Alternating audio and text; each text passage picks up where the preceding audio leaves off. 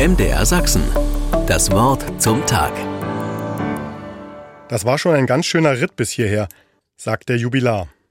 Man hat schon so einiges mitgemacht, wenn ich damals schon gewusst hätte, was mich alles erwartet, dann weiß ich nicht, ob ich das alles so angegangen wäre.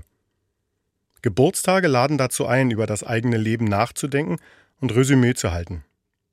Etwa in der Mitte des Lebens angekommen, lässt er mich an seinen Erinnerungen teilhaben. Deutungen des Erlebten inklusive.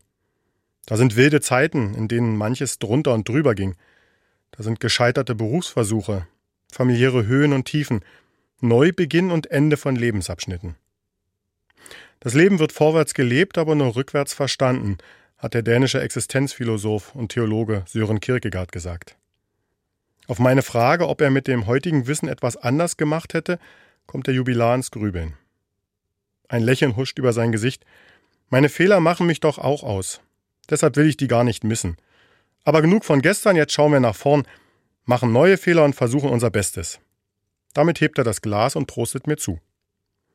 Im Bibelwort für diesen Tag heißt es, meine Brüder, ich schätze mich selbst noch nicht so ein, dass ich's ergriffen habe. Eins aber sage ich, ich vergesse, was da hinten ist und strecke mich aus nach dem, was da vorne ist. Eine Entscheidung für das Vorwärts, für die Zukunft.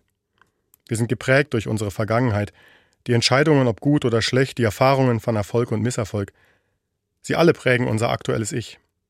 Sie sollen uns aber nicht davon abhalten, die Zukunft zu gestalten. Vielmehr dürfen sie Ermutigung sein, weiterzugehen.